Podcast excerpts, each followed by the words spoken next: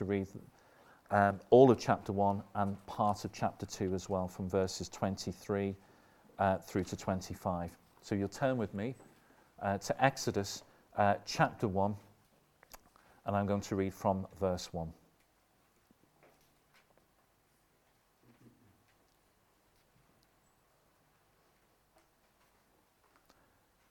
These are the names of the sons of Israel who came to Egypt with Jacob, each with his household Reuben, Simeon, Levi and Judah, Issachar, Zebulun and Benjamin, Dan and Naphtali, Gad and Asher.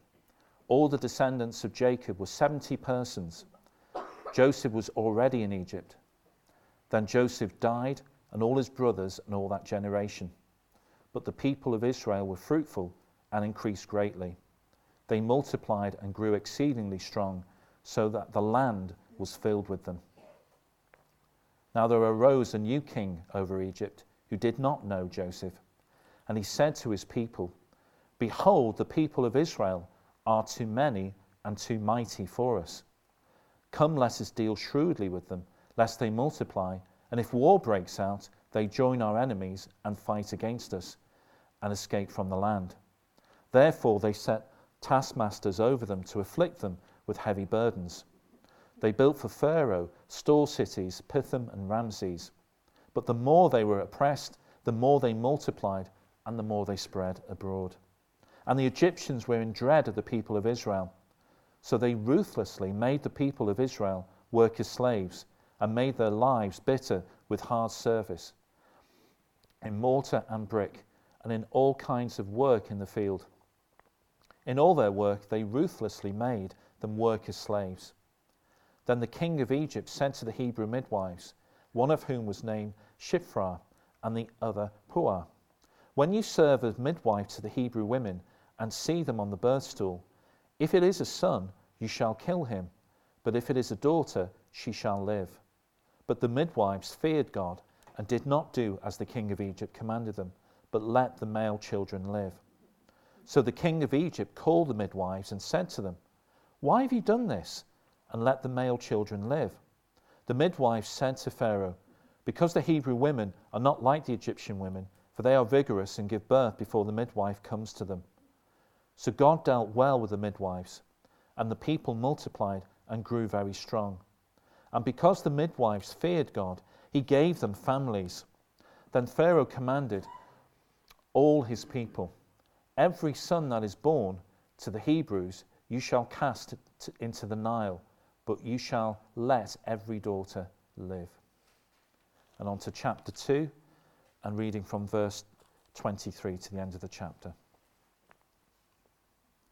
During those many days, the king of Egypt died, and the people of Israel groaned because of their slavery and cried out for help. Their cry for rescue from slavery came up to God, and God heard their groaning, and God remembered his covenant with Abraham with Isaac, and with Jacob. God saw the people of Israel, and God knew.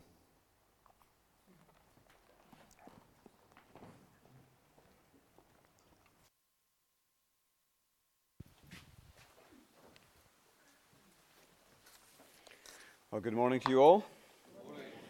And uh, it's lovely to be with you and uh, sharing uh, with you, God's word, and we trust as we do that this morning that uh, He will help us. So we're going to pray and ask God to do that.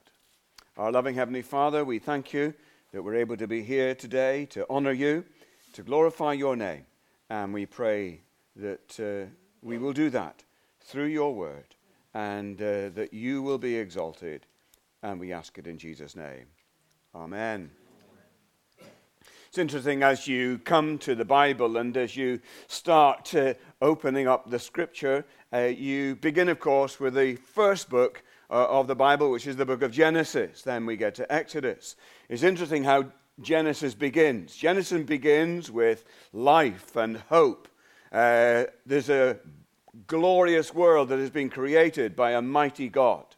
And Adam and Eve can inhabit a, a truly remarkable garden and see God's wonder portrayed in a matchless way. It's there, there's hope, uh, there's blessing, there's fellowship, there's communion with God. All there, that's where Genesis begins. But where does Genesis end? It ends in a coffin. It ends with the death of Joseph. And uh, where there was life, it seems, we have uh, this death. But even in the death of Joseph, there's still something being pointed up for the future. He says in uh, chapter 50 of Genesis, he says, I'm about to die. God will visit you and bring you up out of the land to the land that he swore to Abraham. And then Joseph made the sons of Israel swear, saying, God will surely visit you, and you shall carry up my bones from here. And Joseph died. So Joseph, expressing trust and faith in God, knew that there was going to be a better place and a better land. And even if it was only his bones that were taken up to inhabit that land, it was going to be a picture that the Hebrew people will be in a new place of liberty and freedom and grace and hope. So it begins with life, it ends in death, but a little pointer forward. The book of Exodus begins with death.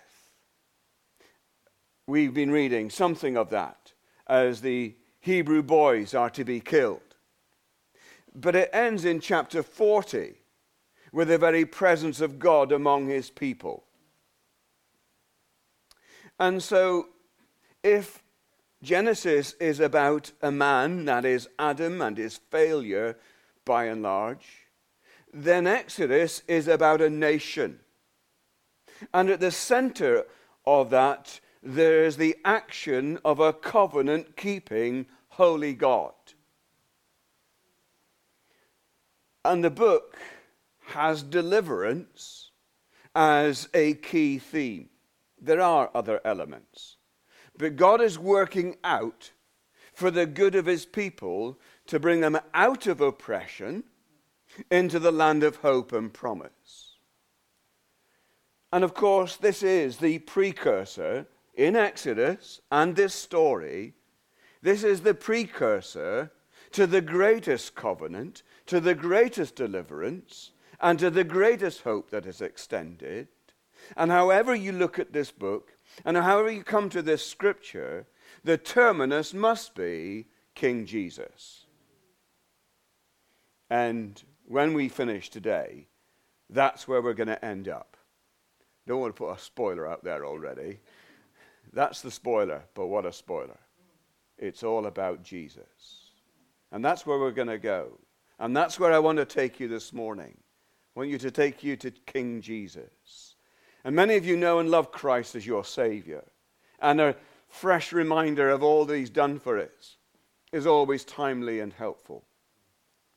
But maybe you sit in this service today and you don't know Jesus Christ as your Savior. That whatever, any service takes place in this church and in our church, it is to point men and women to Christ. And that's where I want to take you today. So here we are in the first couple of chapters of the book of Exodus. And as we speak and as we approach uh, even this chapter, we're living in a world of war, aren't we? Nation invading other nations. Things are taking place. We hear of atrocities that are committed. And of course, we pray that peace, peace would prevail. In some ways, Exodus is about a battle. But here, it's a battle of man pitting his wits against God, against the Creator God. Pharaoh is the ruler of Egypt. And it's this king who is coming against God. And the question is being posed well, who is going to win? God has made a covenant with Abraham. How is that beginning to look as we come to the book of Exodus? Well, it's beginning to look threatened. It's beginning to look as if it might disappear and dissipate.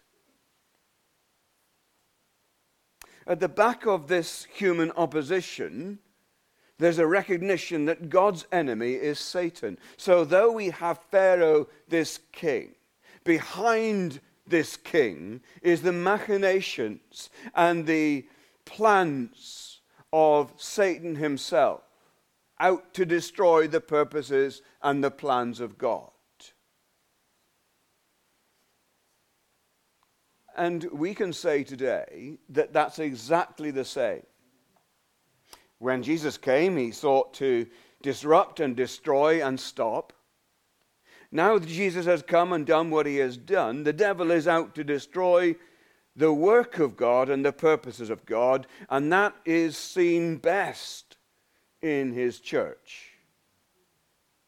And his design is to drag it down and to disrupt it and to spoil it.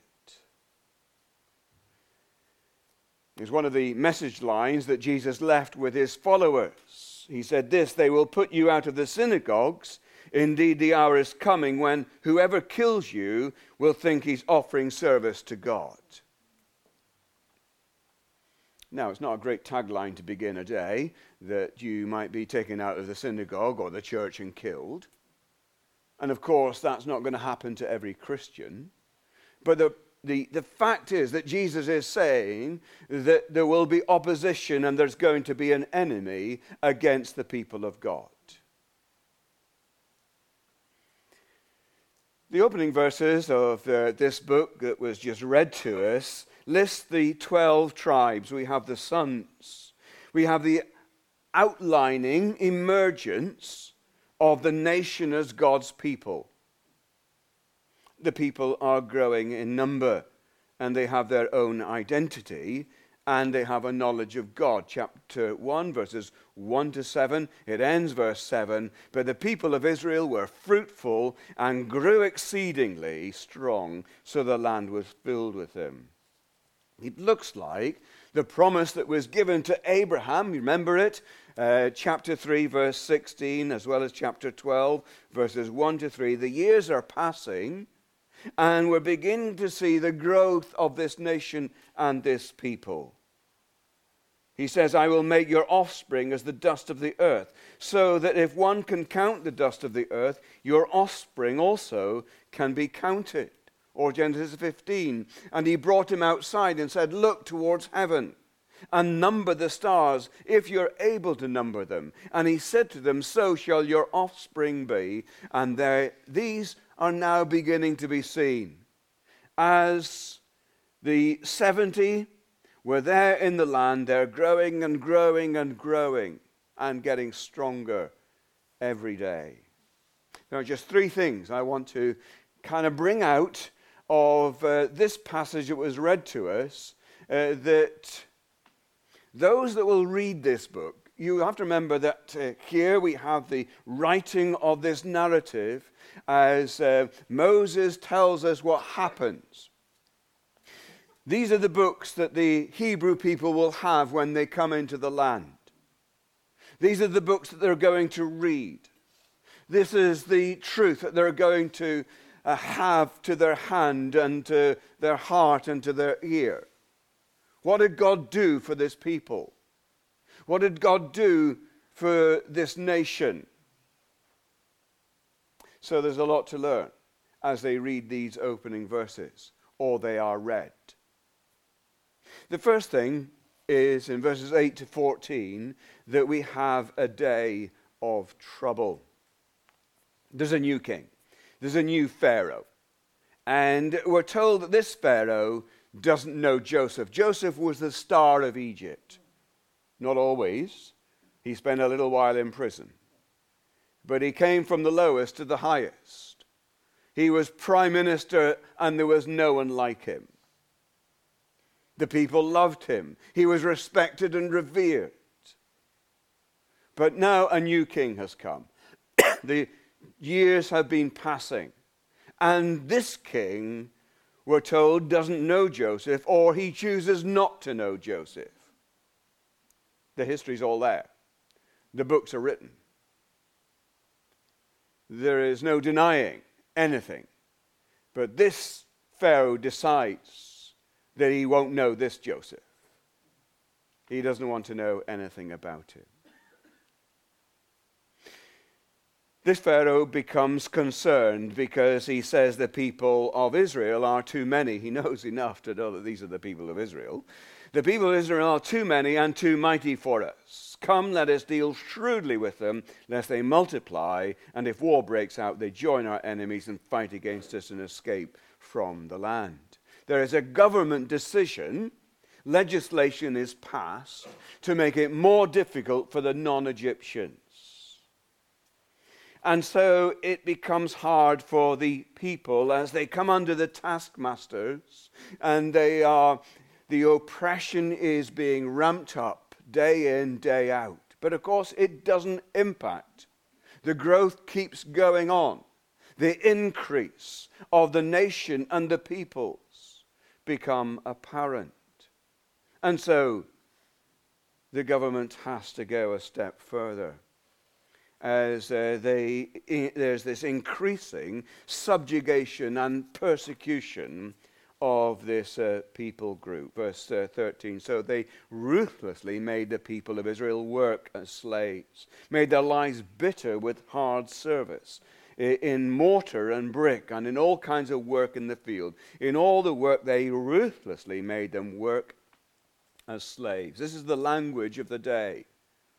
Uh, we do complain a little bit about our government or any government.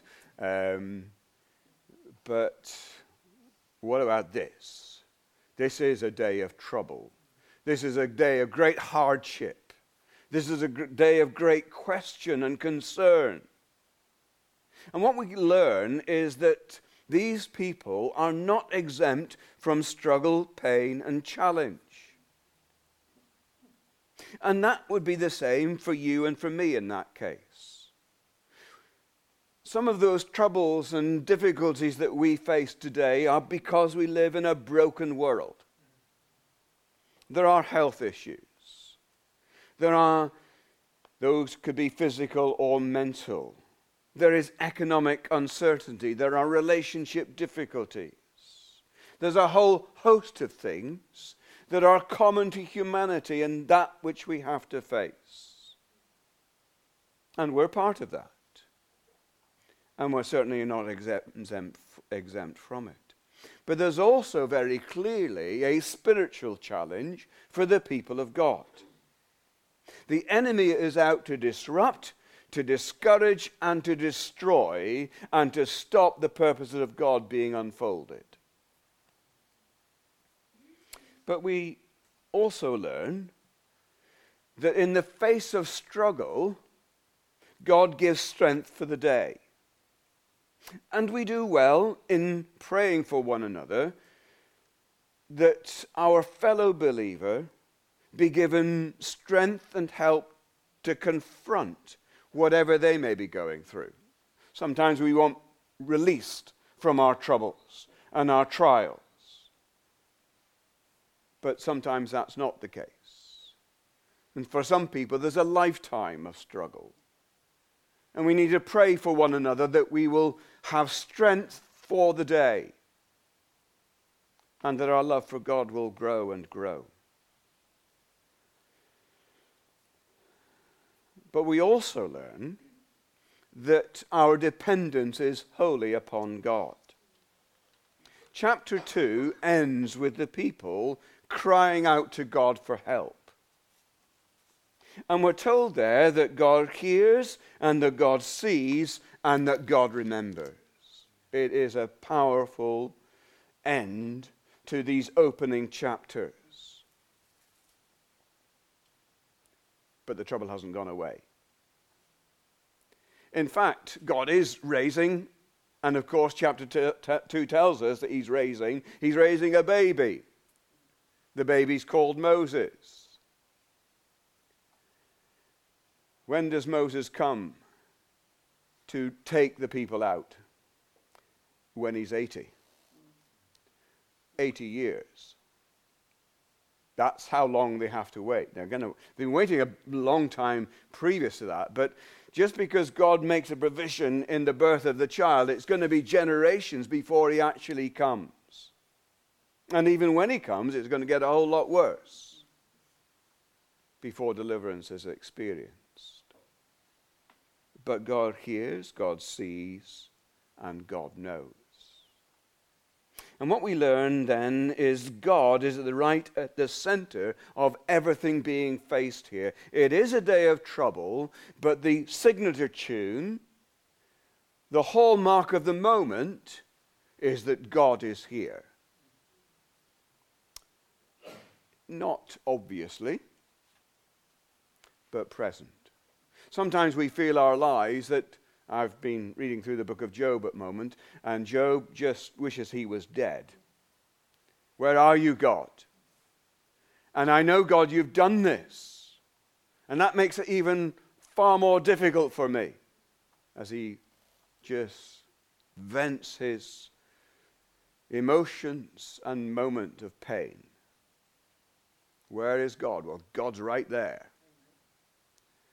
And God's right here and God's right with you today. King Jesus, ruling in our hearts and lives, enabling us in a day of trouble.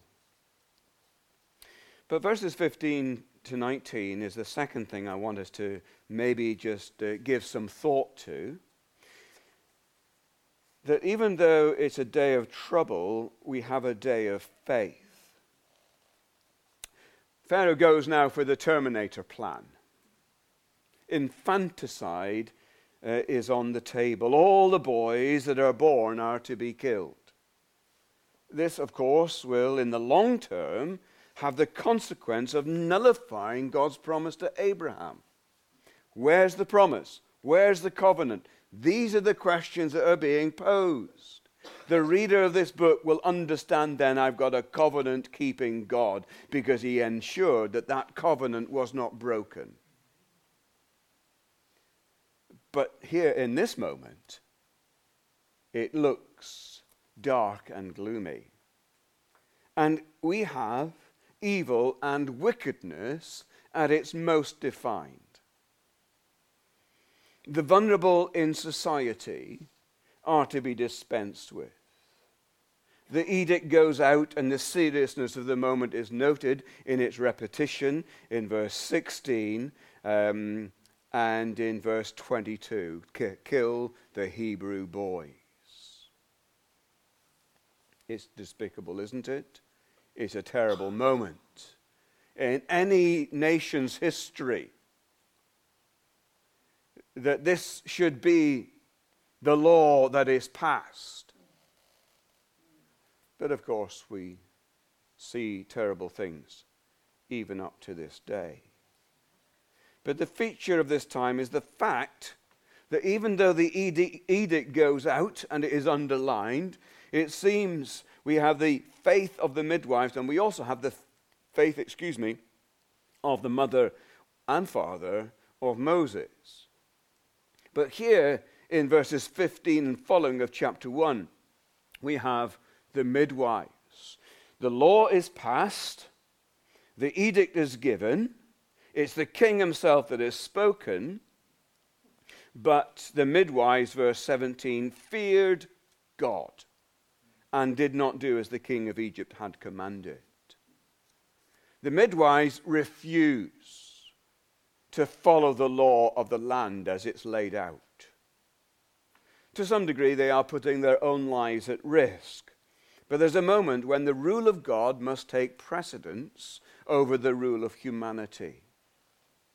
Because they do as they do, not only are they protected, but they also have their own families. It is a remarkable little cameo story as uh, these two ladies, and there may well have been others. Uh, it does sound a little bit of a, an excuse, doesn't it? Um, when he says, Well, why do you let them live? Verse 19, the midwife said to Pharaoh, Because the Hebrew women are not like Egyptian women. They are very vigorous and give birth before the midwife come. I mean, who needs a midwife? Uh, they're totally redundant. Because uh, the Hebrew women, it's, it's just sneeze and it's all there. Sorry, this, this, is a, this is a man speaking who has no idea about these things. But there it is. we're not going to kill these children because they fear God. That's the bottom line. Are they afraid of Pharaoh? They are afraid of Pharaoh. This is the king that can do anything he wants. But they fear God more. Not a petrified fear, quaking, but a recognition and a reverence for what God has set in place and ordained as humanity is an important feature that He has created in His own image.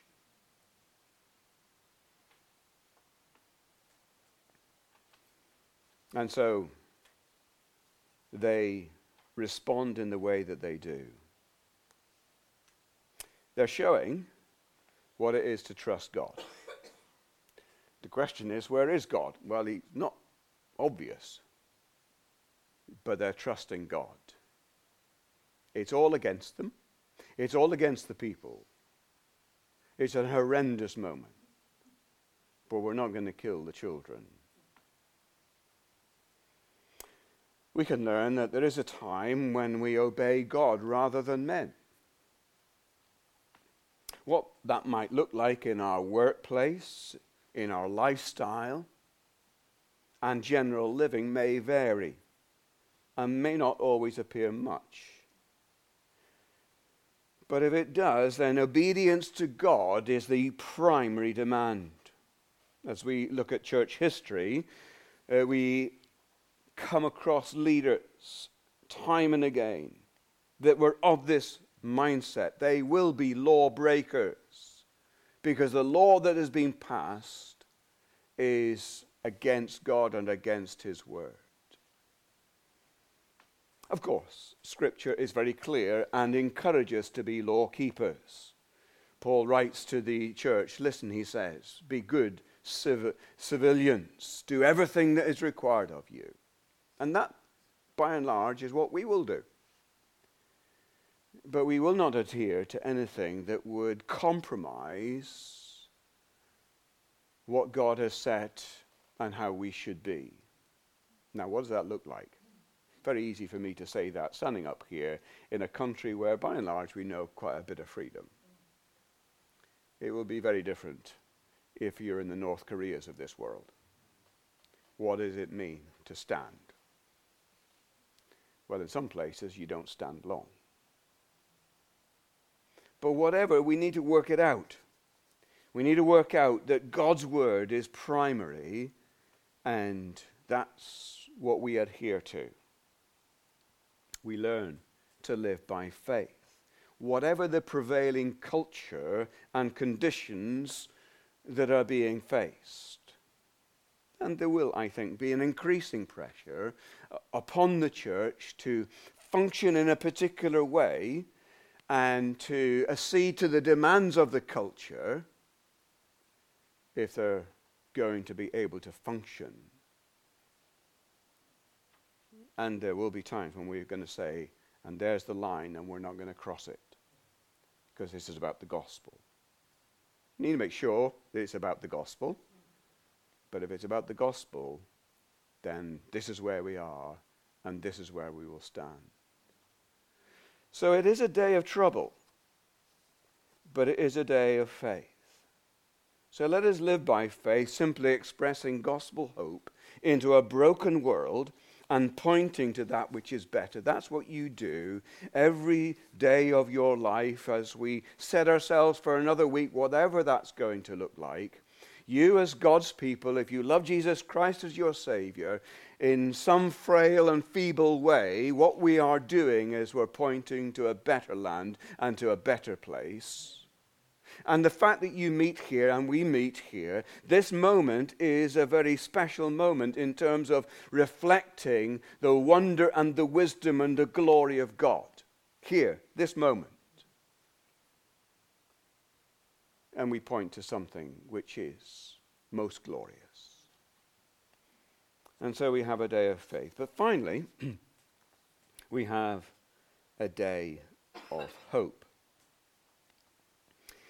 The edict is the last thing the chapter ends with chapter 1 Every son that is born to the Hebrews you shall cast into the Nile, but you shall let every daughter live. The book began. How did it begin? It began with the naming of the sons, 12 sons. That's how it began. It now seems to end with the death of the sons, the boys. The girls are spared, but of course the boys are the generators of the next generation in that sense. They are the, the seed, excuse me, of, uh, of the tribes, of the people, of the nation, of the promise that God is giving. Chapter 2 begins with the birth of a son. And the question being posed is what's going to happen to this boy? The last verse says, the boys are to be killed. A boy is born. It's a beautiful child.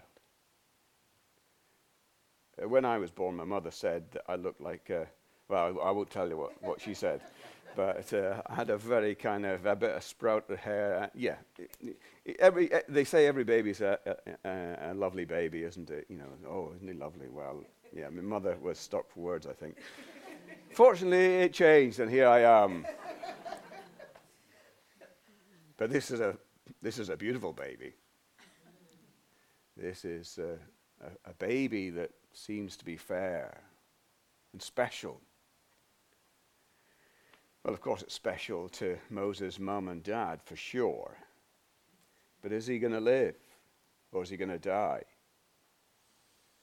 And that's the dark and ominous moment that the people are facing. So these are challenging times. What's going to be the answer? But even in this darkness, there are little pointers to hope. The faith of the midwives, for a start off, and the increase of the population continues, the saving of the boy children, all suggest that there is a little bit of hope ahead. And that becomes something evident in this moment as uh, Moses is born, hidden away, but you can't hide it forever. And then the basket is made, and he's put into the river. It's a remarkable moment. It's not without its humor. But it is interesting, isn't it, that here Moses is placed into the river of death that becomes the river of life. It becomes deliverance.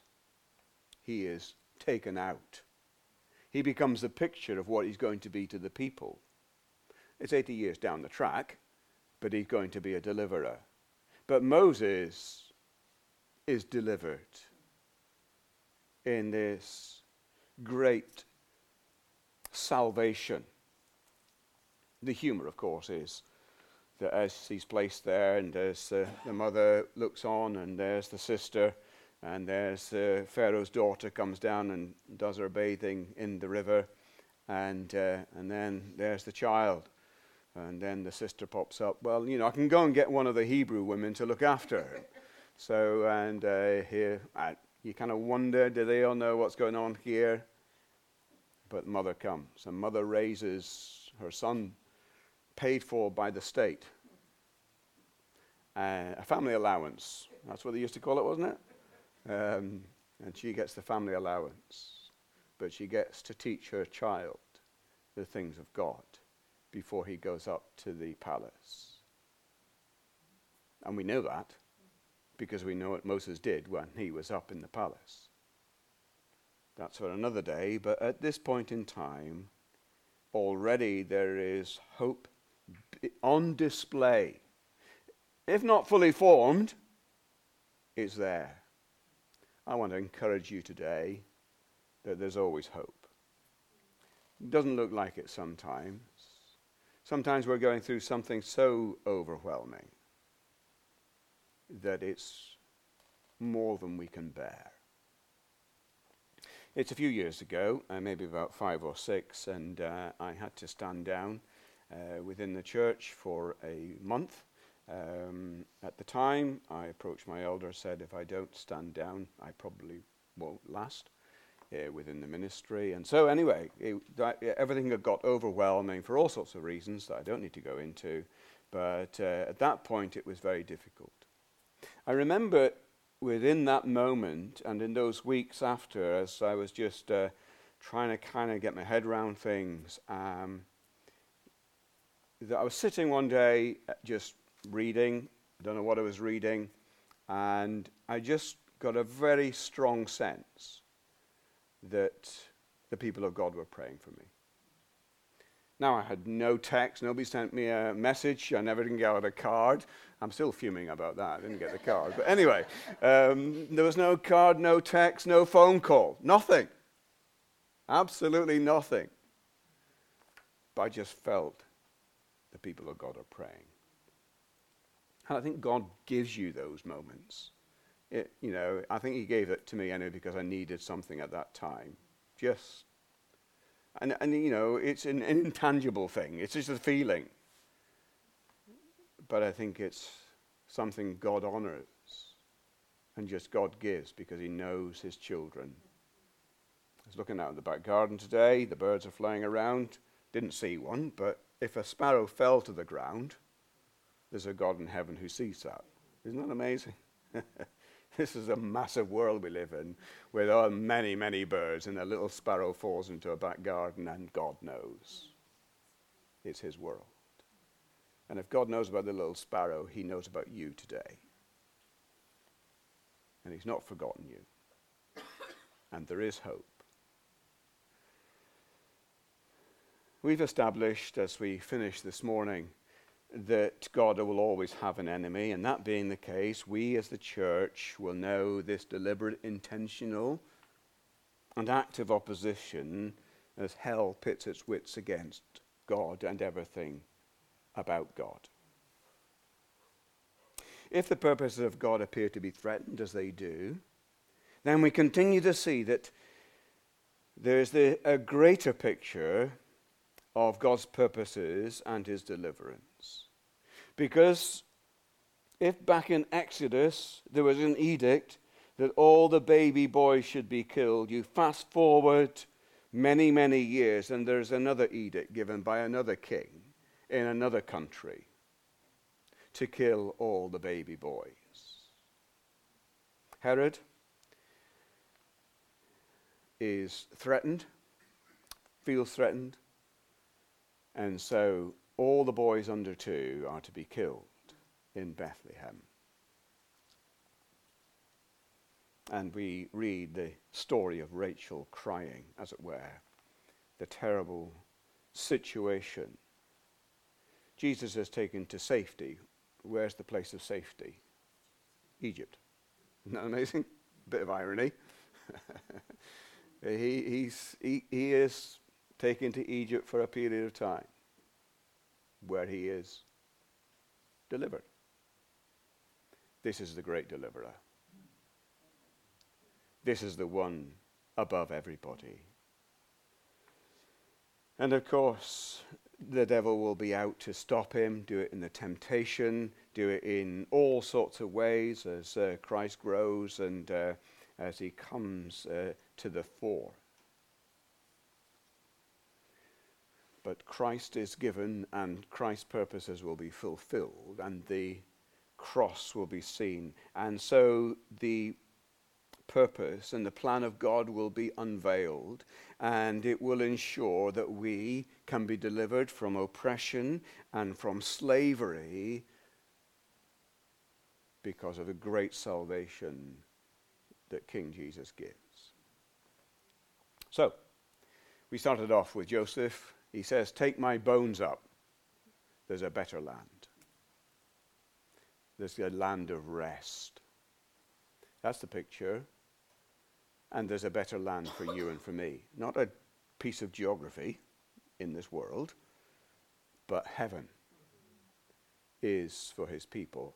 And he's delivered his people now from sin and the consequences of that sin. You, if you're a child of God, has been delivered from oppression and slavery, and salvation is yours in Christ Jesus. because of what has been done.